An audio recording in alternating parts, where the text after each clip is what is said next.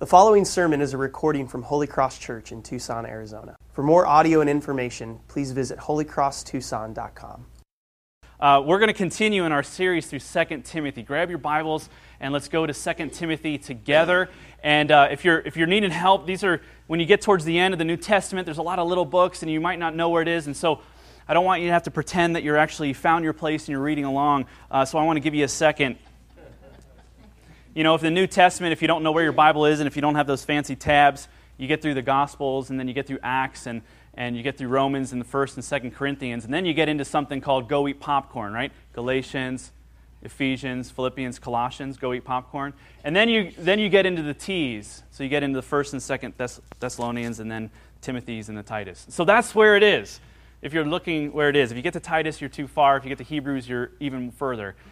So, 2 Timothy, I hope that helps. Don't ever forget it. Chapter 1, starting in verse 8. Therefore, do not be ashamed of the testimony about our Lord, nor of me, his prisoner, but share in suffering for the gospel by the power of God, who saved us and called us to a holy calling, who saved us and called us to a holy calling, and not because of our works, but because of his own purpose and grace which he gave us in Christ Jesus before the ages began, and which now has been manifested through the appearing of our Savior, Christ Jesus, who abolished death and brought life and immortality to light through the gospel, for which I was appointed a preacher, an apostle, and teacher, which is why I suffer as I do. But I am not ashamed, for I know whom I have believed, and I am convinced that he is able to guard until that day what has been entrusted to me. Follow the pattern of the sound words that you have heard from me in faith and love that are in Christ Jesus. By the Holy Spirit who dwells within us, guard the good deposit entrusted to you. You're aware that all who are in Asia turned away from me, among whom are Phygelus and Hermogenes. May the Lord grant mercy to the household of Onesiphorus, for he often refreshed me and was not ashamed of my chains. But when he arrived in Rome, he searched for me earnestly and found me. May the Lord grant him to find mercy from the Lord on that day. And you well know all the service he rendered at Ephesus. We finish up chapter 1 in a really great letter, Timothy, uh, that he receives from Paul. Not only is this a great letter, it's also a great place to find, uh, you know, kids' names ideas if you're looking for baby names. And, you know, last week we started teaching through 2 Timothy, and we got a little glimpse of what it would be like maybe to, to get an inside scoop of, of how pastors might talk to other pastors. We got this uh, kind of this back room conversation of the, of the inside a little bit. The curtain has been pulled a little bit. What do pastors talk about when they're together? And it's this letter from Paul, the apostle uh, and, and teacher and pastor, and he's facing execution. And, and he's writing a letter to his protege, Timothy, uh, one whom he loves. He calls him a spiritual child a son in the faith. They talk about the struggles of ministry. Paul encourages Timothy in his, in his walk with the Lord and also in the task before him. He challenges him to guard the gospel, to guard the good deposit entrusted to him. And so Timothy is entrusted with the, the gift of proclaiming the gospel and teaching others and planting churches and, and being a faithful minister of God's word. And, and it's here that, that Paul wants to encourage him. He tells him to fan into flame the gift of God, remembering that it's God who gives him peace and mercy and grace and power to, to, and love to, to do what he is called to do in his ministry. And so these next verses, Paul will now get into talking about what's at stake. What's at stake when, uh, when we do not guard the gospel well? What's at stake, and what are we called to really guard? For what purpose is this? And so there's really only two outcomes that Paul tells Timothy as it relates to being a pastor. There's only two outcomes for the pastor, and he lists them in verse 8. The two outcomes are these shame and suffering. Shame or suffering. These are the two options that a pastor has in his ministry. And you thought you were in a dead end job, right? See, would you rather? Have you ever heard that game? You ever played it? Maybe in college or high school. Uh, it's a great game. There's, it's a game where you're, you're given proposition of two very undesirable options and you have to pick one. Would you rather have to eat oatmeal for every single meal for a full year? Or would you rather every time you hear a baby cry, you uncontrollably suck your thumb?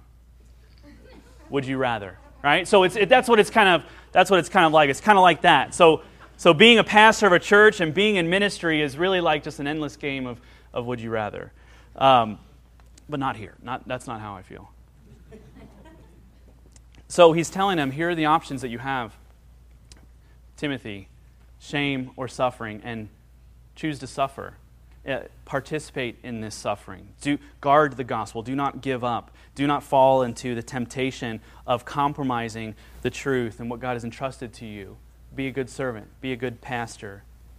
Paul warns that it's possible to be an unfaithful pastor. It's possible to do it unfaithfully and therefore to experience shame in his life. It's possible to exercise his gift of, of preaching and proclaiming the gospel in an unfaithful way. So, a pastor just merely having the Bible open does not mean that this person is being a faithful proclaimer of the good news. A missionary forsaking all worldly goods and desires and going onto the mission field in Uganda does not mean that this person is being a faithful servant of the Lord. A Christian who reads their Bible and shows up to church and gives faithfully to the church does not mean that they are doing so faithfully. They could be doing so in a way that shames them and Christ and the gospel itself. And so for Timothy, Paul warns how you handle the testimony of Jesus will either bring shame or suffering in your life and also how you handle my suffering, my chains, the testimony of Paul, and what people are saying about Paul. How you handle that will also bring shame or suffering. And in both cases, suffering is far better.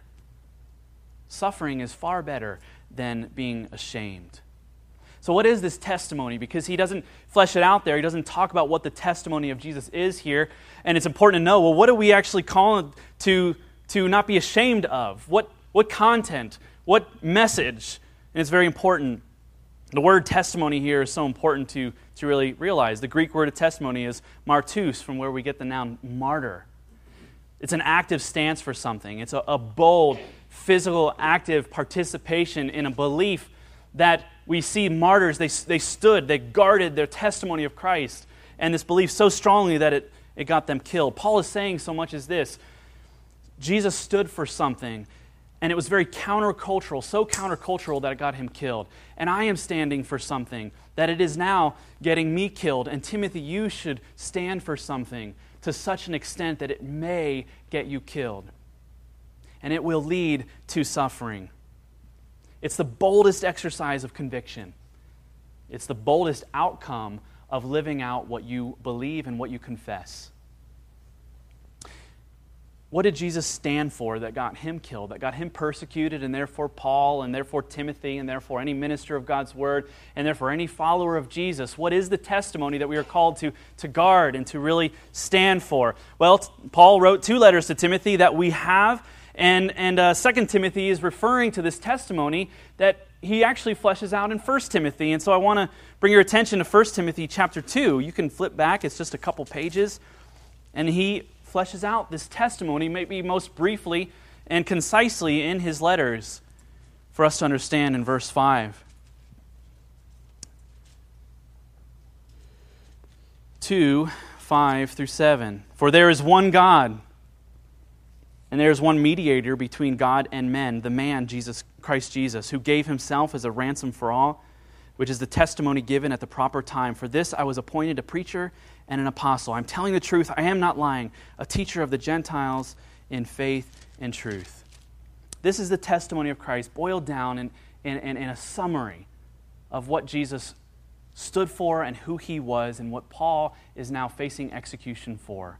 Well, why is this something that would get you killed? Let me tell you how dangerous, a, just two verses like that, how dangerous a testimony like that is for, for anybody who wishes to stand for it and to embrace it in light of contemporary and cultural beliefs. Consider this argument and the response from, from just that brief passage the argument from culture and the response from Scripture. Consider this.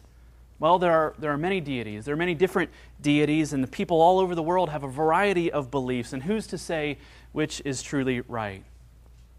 Testimony of Jesus says there is but one God. Well, yes, okay, there is one God, but there's a, there's a variety of ways of seeing gods, and, and different religions have different names for this God. And so, where there is one God, we have many different ways of, of getting to God and knowing God and communing with God. There is only one way to God, one mediator, Jesus Christ. He's the only way to bridge God and man. Well, yes, he's a, Jesus is a, he's a, maybe he's a, he's a manifestation. He's a, an example, a metaphor, a representation of what true holiness looks like. No, he was a man. The man, Jesus Christ, not a metaphor, not a figment, not an example. He actually lived and died and rose from the grave, and he is alive today, as the scriptures attest. But he's such a great example to live by. And maybe that's what humankind can really embrace about Jesus is that he's a, he was a good example. And imagine the world, if the world would just live like Jesus lived and, and, and follow a sense of morality that he, uh, that he talked about. And that's the point I'm trying to make is that do unto others as you would have them do unto yourself and live the golden rule as Jesus talked about. But that's not why he came. He came to pay a ransom, as the Bible says. Mankind owed God a debt so great that man could not pay it themselves, and Jesus alone can pay that debt. If we forsake Jesus, then there remains for us no other sacrifice to know God and be loved by God. Well, well maybe that was good for those people 2,000 years ago in that context, in that history. Maybe it was good for the, the ancient Near East, but it's 2016. We've learned a lot more about religion. We learned a lot more about God. Times changes, and God teaches us in different ways. This testimony was given at a proper time, according to God's timing, and it's the plan for all of creation. There is no plan B.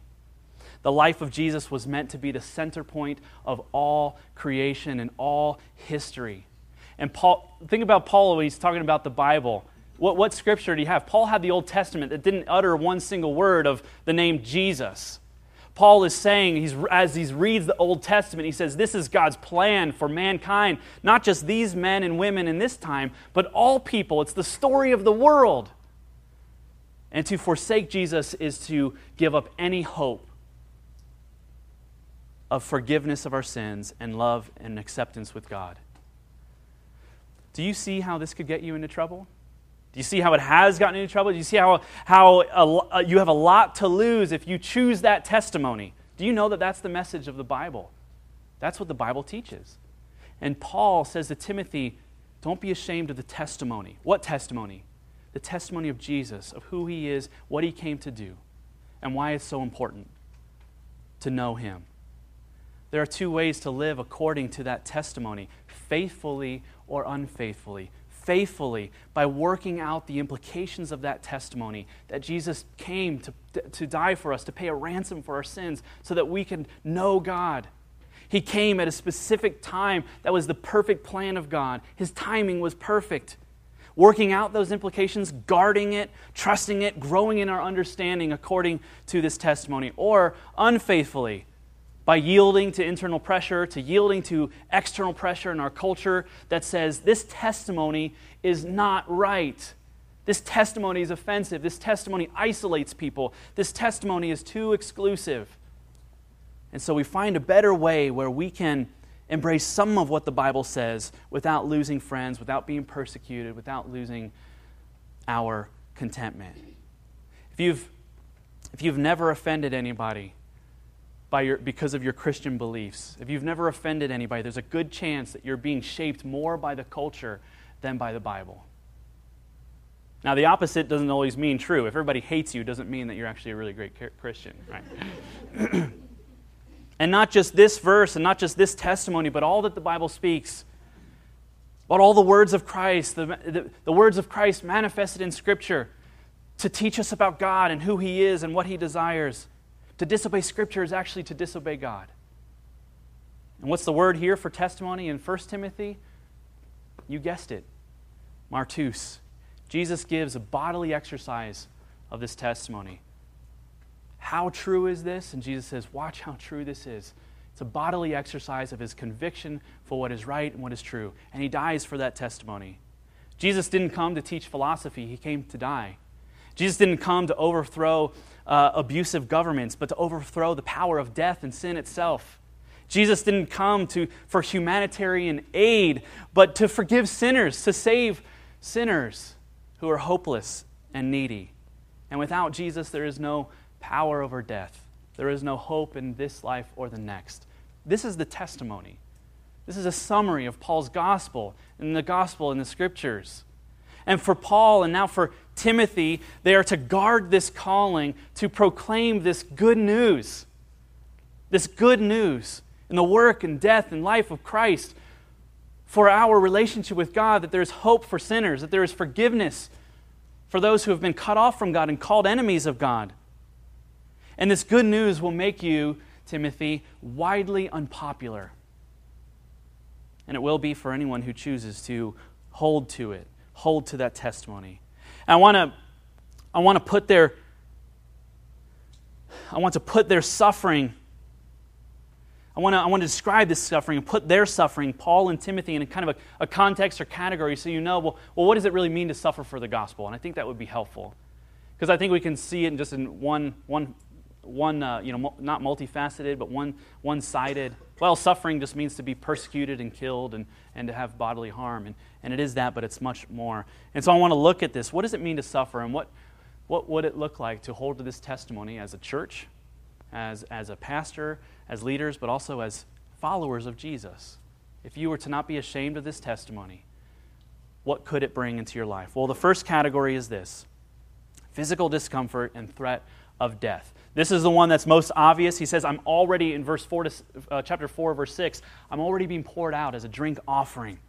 And the time of my departure has come. And so Paul is saying, it's, the time has come. There's been a lot of physical discomfort. There's been a lot of threat of death, but now that threat of death is imminent and it's actually going to happen. I'm being poured out. My time has come. Paul knows he's going to die. He's going to be killed for proclaiming Jesus, and he knows it. But this is not the worst kind of suffering. Ironically and interestingly, it's not the worst. It's almost as Paul is saying, Yeah, I'm, I'm going to die and people are going to kill me. I'm going to be executed. Uh, yeah, that's fine. That's not the worst pain you can experience. And it's not going to be the worst pain you and I are going to experience because, uh, let's face it, uh, we don't face this kind of persecution. Uh, I don't think I don't know if anyone here will die for their faith. And you, you may be in that position where you are called and put in a context where, you, where proclaiming your faith will get you killed. It's, it happens in America. You don't have to be overseas for that to happen. But most of us won't face that. And Paul is saying there's, there's greater pain, actually, than to die. Paul even says in one place, he says, actually, to die would be great. I get to be with Jesus. To die is, to, to die is Christ. I get Christ. And so let's look at a couple other sufferings that might happen for following Jesus. And these are, I think are going to hit a little bit more home to you. One is the loss of a good reputation. In chapter 2, verse 9 that we read, he says, I'm suffering, bound with chains as a criminal we should not see that as just literal. Yes, he was in chains, he was in prison, but he is talking about what it does to his identity as a metaphor, in a sense. He says, I'm bound like a criminal. And Paul wasn't a criminal. He says, I'm being treated like a nobody.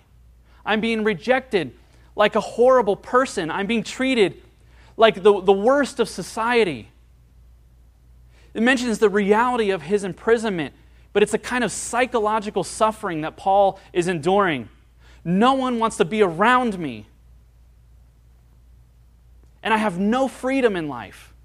I'm literally bound and psychologically suffering because of that. I'm treated like a criminal and I'm not. So there is a sense of what are people going to think of me? There is a suffering that comes with holding to this testimony of People are going to think I'm, I'm crazy, I'm a fool, I'm irrational, I'm, un, I'm unintelligent, that I'm, that I'm just, uh, I'm stuck in the past, that I'm not a, not a smart person. Let's go on, give more of this feel, this multifaceted kind of suffering. Another is loneliness. Chapter 1, 15 that we read, all who are in Asia turned away from me. All who are in Asia turned away from me. That's an incredible statement, isn't it? Think about that. Everyone left. What an incredibly lonely sentence. Everyone left me. All at the close of his letter, we see how deep the loneliness felt. Chapter 4, in verse 9, he says, Do your best to come to me soon. Timothy, please come. Come to me. I'm, I'm alone. No one's here. Do your best. Do what you can. Make arrangements to come to me. And in 16, uh, chapter 4, 16, he says, At my first defense, no one came to stand by me, but all deserted me. Paul is alone. He is lonely. He is without friends. He is without companionship. And this is a kind of suffering that cannot be underestimated. There will be times, not only for the pastor and the minister of God's people, but for Christians, to be times where you feel deserted and no one's standing with you to come to your aid, to come to your defense. Here's the last one that I want to cover, and that is the fear of failure. Paul's whole reason for existence, his whole person, his whole purpose for being born, and we read this last week, his whole purpose for being born and saved is to proclaim the gospel, to tell the story of Jesus, to speak of his testimony. And Paul tells Timothy, man, there are times when no one is going to listen. For Chapter 4, verse 4, they will turn away from listening to the truth and wander off into myths. Chapter 3, verse 7, people will always be learning and never arriving at the truth. They will act engaged. They will come on Sunday. They will be, look really forward to, they're, going to look so engaged, but they're really just following fantasy football. They're, they're going to, Paul, let's think about this. Paul, right? Paul. Say, who's the best pastor who's ever lived? Well, Paul. He wrote half of the New Testament. There were people who listened to him and said, That's good, okay. And then they just left. His whole purpose for living was to have an audience to hear the gospel. And he said, There are, there are times when no one's listening. Fear of failure, fear of, um, wow, this is my whole purpose in life, and I'm not doing a good job. You ever felt that? Have you ever, have, have you ever felt like, what's my purpose? What, what was, why does God have me here? And just everything I touch is just, is just a mess. These sufferings in the gospel are not only for the pastor, but for all who are called to the gospel and to follow Jesus. 1 Timothy 3.12, later on we're going to read this. Actually, 2 Timothy 3, 3.12, we'll get to it in a few weeks. Indeed, all who desire to live a godly life in Christ Jesus will be persecuted. Doesn't mean that everyone who desires to follow Jesus is going to have a threat of life and will be physically damaged, will be beat, will be imprisoned. But he means that all will be persecuted in, in, in different ways, in a variety of ways that include all of these ways that Timothy and Paul are being persecuted discomfort in their life physically, psychologically, people thinking ill of them and, and creating rumors about them, having a bad reputation, feeling lonely, and feeling like a failure in your life. If you follow Jesus, you will experience that. The suffering that came to Paul and, and would come to Timothy might come to you if you desire to live faithfully according to the gospel of Jesus, according to his testimony. And all of that was the first verse in our section. And we've got a little bit more, thankfully. All of that in verse 1 is to tell Timothy that there are two outcomes shame or suffering. And let's reconsider maybe let's reconsider. Let, let, take a step back and, and let me play devil, devil's advocate, I guess. Thinking of all that suffering that might come to you by knowing, trusting, following Jesus as you ought to, is shame really worse? So what? I mean, so what? You're, you, so what? At the end of the day, I mean, you say, oh, I feel bad. Oh, I let God down. I, I, let my friends down. I, I, I didn't live up to my confession, and ah, oh man. I mean, is that really worse than all that suffering that I just listed? Loneliness, failure, loss of reputation, maybe even dying. I mean, is, is it really better? Have you, have, you have to think what this is going on in Timothy's head as he's hearing two options same, shame and suffering, and I see you in prison and you're going to die. You're telling me, okay, this my time is over. Maybe I kind of want to pick shame over suffering. Paul, please do a little better. Paul, please convince me. I mean, this is your chance, your last time to write a letter to me. Do a good job. Convince me that suffering is better than shame. Okay, Timothy. Next verse. That's what he says. Okay, Timothy. Next verse. You're, you're suffering for the gospel. What is so great about this gospel worth suffering for? It is here the, that the gospel speaks to our greatest fears. And this is where Paul goes next. You see this encouragement as he describes the gospel and how it applies to every category of our fears that Paul is suffering in. Verse 9 Who saved us and called us to a holy calling, not because of our works, but because of his own purpose and grace. The gospel speaks to our fear of loneliness in this way that people leave us and may leave us because of our actions and because of our faithfulness to Jesus, deserved or undeserved, but God accepts us in spite of our actions. Do you see the difference here? People leave us and we are lonely because of our actions. God accepts us in spite of our actions, in spite of our sin and our failure to pursue Him. It is in spite of it. Where others betray us, God accepts us. That is the gospel. God pursues us. He answers our loneliness by pursuing us and seeking us out when we deserve to be left alone. So when we say, I'm lonely and it's undeserved, people deserted me and I didn't deserve it, God says to us in the gospel, He says, You deserve actually to be deserted by me, but I'm not going to leave you. Paul says, You know what's so good about the gospel? God answers our deepest fear of loneliness by accepting us, by calling us out of our sin not because of our works, but because he loves us. Verse 10 and which now has been manifested through the appearing of our Savior Christ Jesus, who abolished death and brought life and immortality to the light through the gospel. The gospel answers our fear of suffering in our body and the fear of the potential for physical death by telling us that death does not get the final word. But I'm afraid to die, they may kill me. Death doesn't get the final word. That's the good news of the gospel that even though we die, yet shall we live. Christ defeated death, and he's alive today, and he promises eternal life for all who are in him. Don't be afraid of dying. What could death do to you when you have Christ? He's saying, Good point.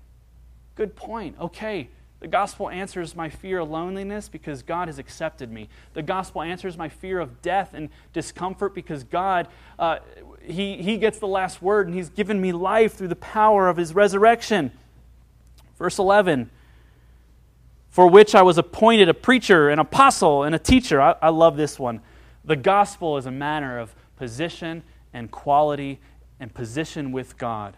Paul says, I've been put in train, chains and I'm treated like a criminal. But do you know who I am? I may be in their eyes a loser, but in God's eyes, I'm a preacher, I'm an apostle, I'm, an, te- I'm a teacher. God called me out and gave me a role that can never change. They may think I am nothing, but God has, has given me vital opportunity and a task that is wonderful. I may be nothing in their eyes, I may be a criminal, but in God's eyes, I have purpose. I have a dignified design. I was appointed, I was placed by God to do this task. What a great honor. Jesus was treated as the ultimate criminal so that those who actually are criminals could be treated as righteous.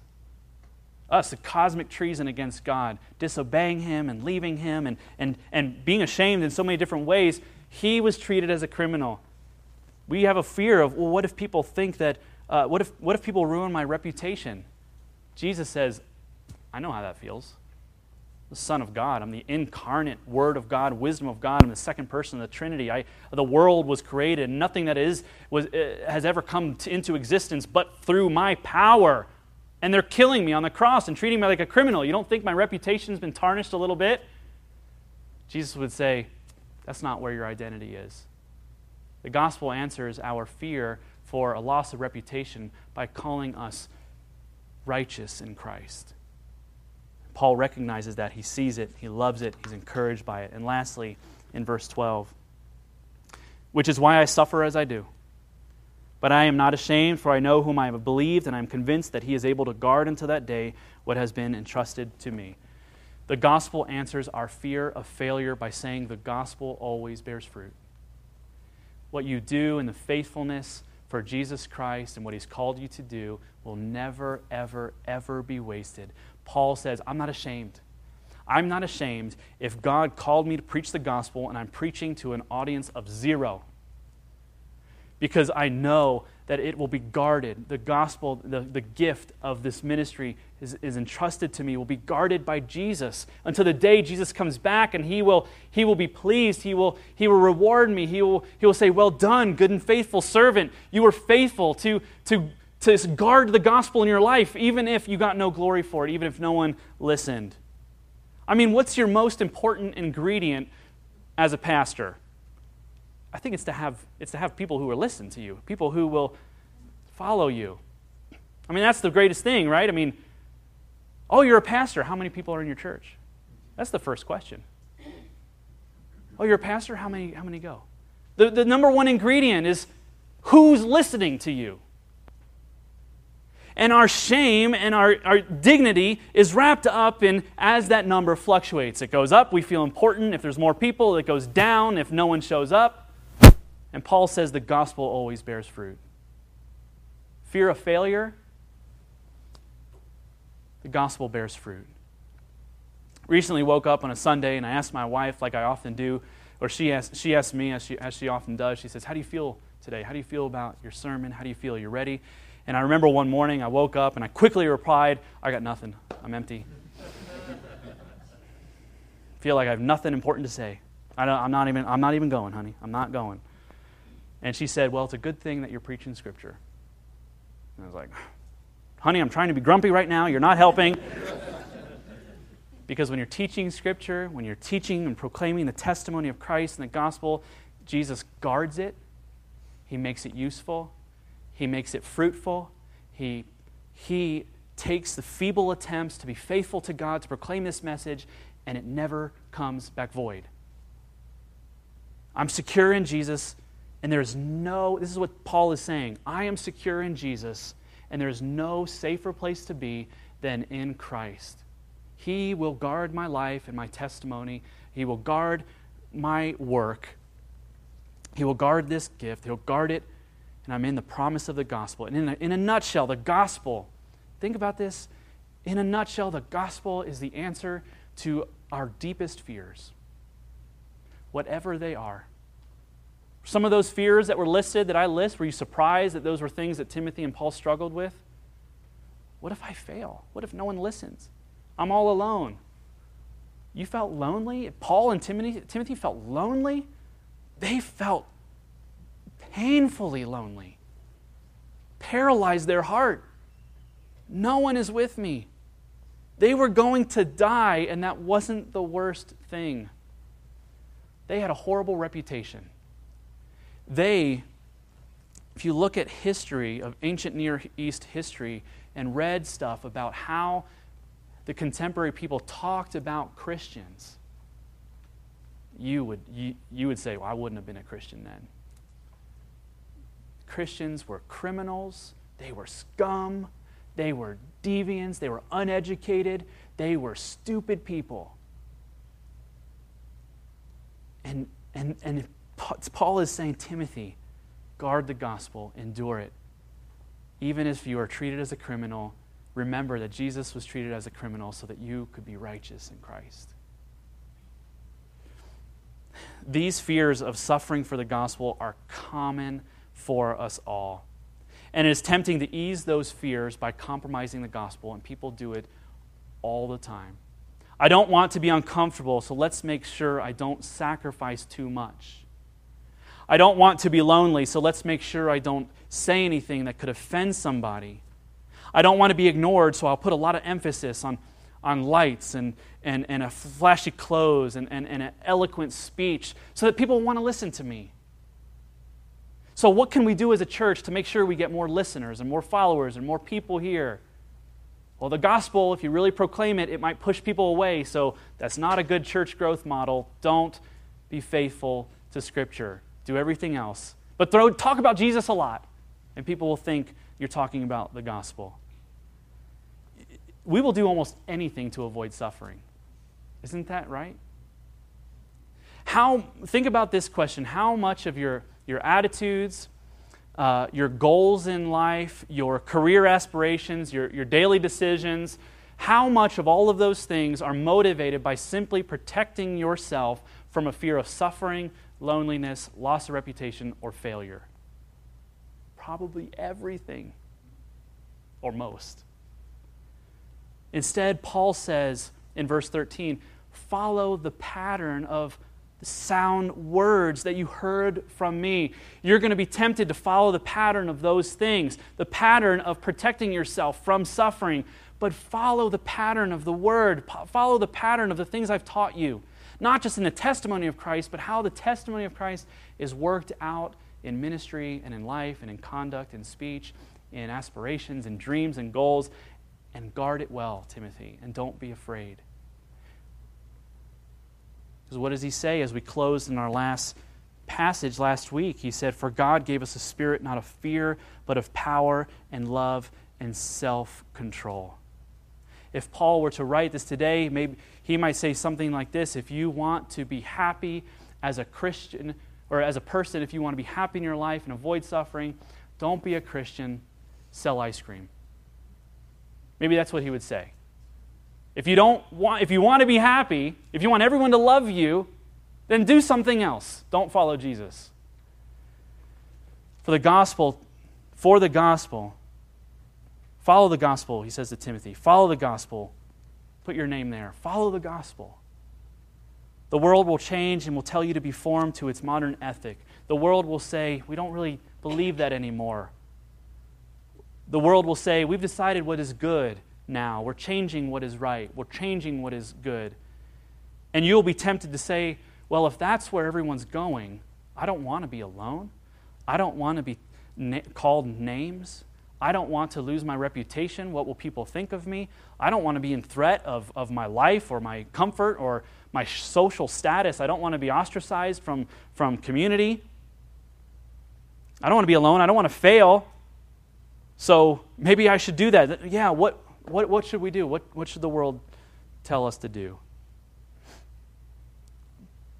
As a pastor, I want to tell you my, my greatest joy.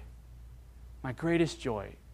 It's not growth in numbers, it's not growth in budget, it's not uh, the gift cards that come to our family, yet feel free to keep those coming. Um, it's,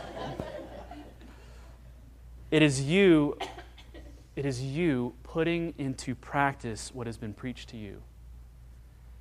It is you following Jesus, especially at times when following Jesus causes a great loss to yourself. Because that actually makes me most joyful, is when, when you, being faithful to the gospel that has been preached to you, when you sacrifice much, it actually makes me so joyful because it authenticates. It's so easy to follow the gospel when it when it blesses you, right? If you stand up for your faith, good things are going to happen to you. Well, sweet, I'll stand up for my faith any day. If you stand up for your faith, you will suffer. You see, when we actually stand up for our faith and proclaim the gospel and, and, and live out the testimony of Christ in our life and find new ways that we can do that to guard the gospel, and it brings us suffering and we decide to keep doing it, that authenticates your confession it shows that the power of God is working in your life and you weren't just doing it because it was a fad. It was you weren't doing it as a consumer. You weren't doing it with one foot in the door saying okay God I'll give you a chance. It means that you're trusting Jesus and that means that God is working in your life and his spirit is transforming you. And for a pastor there's nothing more exciting. And I get to sit back and I say well, I can't believe this is happening. I can't believe people are actually bringing harm to their life for their faith Go at it, Jesus. Keep doing it. Keep changing them. That's what makes me most excited. And there's something completely unique about the gospel. There's something completely unique about the testimony of Christ. It is very different than having having the gospel is very different than say having a Lexus, having a, a vacations home, having a, a, a, new pair of designer jeans. It's different. We don't we do not have the gospel for how it benefits us to guard the gospel. When we have the gospel, we have it so that we can serve it, so that we could submit to it, so we can give our lives for it when we really believe the gospel. We don't have the gospel to use it for our benefit. We have, we have it to give our life to it. And we do this with the confidence that we are being guarded by God forever until Christ returns and we are fully satisfied. And he says to us, Well done, good and faithful servant. Enter into the joy. Enter in. All that has been promised to you is yours. So, in light of this, Timothy is told to follow the pattern of the word, of sound words that he's spoken to him and in a manner of faith and love provided by Christ. And so he's saying, I want you to follow the pattern of the word. I want you to follow the teaching of the word and the practice of the word. And I also want you to follow it in a manner that is, that is reminiscent of the love and, and, and humility and conduct of Jesus, how he did it. So it's, it's, it's possible to be right in your doctrine and yet still be very wrong. When we are lacking compassion, when we are lacking love. This is great. This is a great verse when he says to follow the pattern of sound words. It shows us that the life of faith is not merely a change of mind, but it is a practice. There's a form, a form to it. There's a, a, a practice of it. He says, Timothy, follow the pattern of sound words. He expresses this form in, in great example in his own life. He's saying, do what I've, do what I've done and, and in the manner and how I have done it. And look at Jesus, and as he was accused and he was led to slaughter like a, like a lamb, he never opened his mouth, he never accused, he never fought for his reputation, but he submitted his life to God the Father, and it led him to his death. Do this, follow this teaching, and, and live out this. So, being a Christian is not just changing your mind about what you believe. Okay, I, yeah, you know, I, I used to live in sin, and these things are bad, and so now I believe in Jesus. Being a Christian is following a pattern a pattern that is conformed to the gospel and the testimony of Jesus. Okay, let me talk about another side of this because I've been talking a lot about, about what it looks like to, to pursue uh, faithfulness that leads to suffering rather than uh, unfaithfulness that leads to shame. Now, let me, let me imagine that you uh, are already in that other side where you are already ashamed. I mean, you're saying this is all great, but I've already been unfaithful in so many ways. I've been unfaithful to the testimony of Christ. I've been unfaithful to this manner of living and, and, and, and uh, guarding of the gospel that's been spoken and preached to me. I'm already a mess and, and I've already too far gone. You've compromised and you've failed at guarding the gospel, and now you live in shame. And maybe it's here that you see the meaning of the gospel most clearly in Paul's instruction to Timothy, where he greets him and he says, He greets him, he says, I greet you with grace and mercy and peace from God the Father and Christ Jesus our Lord. It's possible that as he's writing to Timothy, he's already writing to Timothy, encouraging him to be a faithful minister, but already recognizing that Timothy has maybe some shame in his life, and he needs to hear his pastor tell him, Timothy, you need to remember that God is gracious, merciful, and peace comes from Him. Not from you being a great pastor, it comes from Christ our Lord. Are you in that camp where you're already feeling, I've already compromised so much? Then be encouraged of the gospel. It's not just doing more and being better and having greater character, it's in the grace of God, it's in the mercy of God, it's in the peace of God that passes understanding that has been given to us. That's the greatness of the gospel. And we get to this, we make this change through repentance. We make this change as we recognize our unfaithfulness, our lack of faithfulness to the gospel, and we say, God, I'm sorry. I've sinned against you. Forgive me. I need you. Thank you for forgiving me. Thank you for dying on the cross. Thank you for Jesus. And in that repentance, as we turn from our sin and turn to Christ by faith, we are not in probation. We are not having to go through this series of, of probation where God says, okay, but I'm going to watch you a little closer because you haven't been good in the past. We welcome, he welcomes us in. We're renewed in the joy of our salvation. We're renewed in the peace of God. We're energized. We're empowered by His Spirit to be faithful to guard it. Paul is showing Timothy as he tells him to practice this, to be in a pattern, to, to be transformed and conformed to the pattern of his sound words.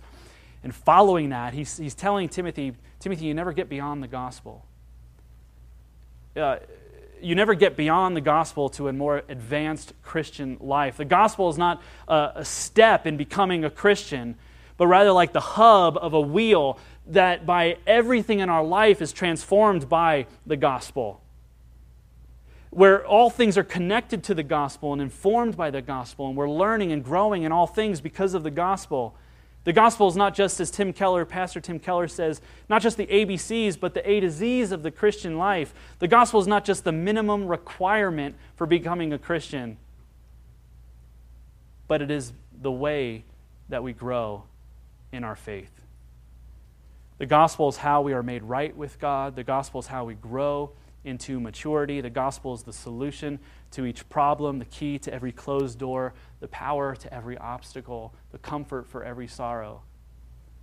To guard the gospel then for us means, and it's often the biggest mistake for many Christians today, it means to use the gospel in all of its parts, in all areas of our life, through continual application and practice. You never get to a place we should know this. Timothy's learning this. You never get to a place where the gospel is elementary. A failure that Christians can make and the church can make is thinking that the, the gospel is only preached to non Christians. And then when they become a Christian and they trust in Jesus, it's like, okay, well, then now go do a good job. Be a good Christian. The gospel is preached for our salvation, it's preached for our growth, it's preached at every step of the way for our maturity in Christ. Paul says, I'm at the end of my life and I'm not done living out the gospel. I need it every single moment. Paul is saying this, the champion of, our, of, of, of, of the Christian faith in the early church. He says, I'm still learning. I still need the gospel every moment. Follow my example. You never get beyond it. If God can bring Jesus back from the dead after being dead for three days, imagine what his power can do in a church, what his power can do in your life when they're, where the gospel is faithfully lived out. Amazing. What can God do? What, what is beyond God's ability in your life? Well, he raised, he raised Jesus from the dead. This is the power of God, and that same power resides and lives in you. Imagine the power that could be manifested in your life when you guard the gospel with all of your might, all of your strength, all of your heart and soul. Imagine what it could do for your joy and your marriage and your family and your neighborhood when you guard the gospel. Paul says in verse 12, This is why I suffer as I do, because of what it means to stand in this and guard this gospel, because, of, because the gospel is so good. Suffering is better than shame because the gospel is so good. It is life, it is the promise of life. So don't be like Phygelus and Hermogenes okay? Who abandoned, who, was, who were ashamed by the testimony of Christ and of Paul and said, This whole Christian thing is getting way out of hand. This isn't what I signed up for, it's too hard. Be like Onesiphorus, all right? Be like him who stood by Paul at great threat and loss to himself don't even have names like the, these people, but be like him who stood with them. Power of God enables us to do this. Let's do it together. Let's pray.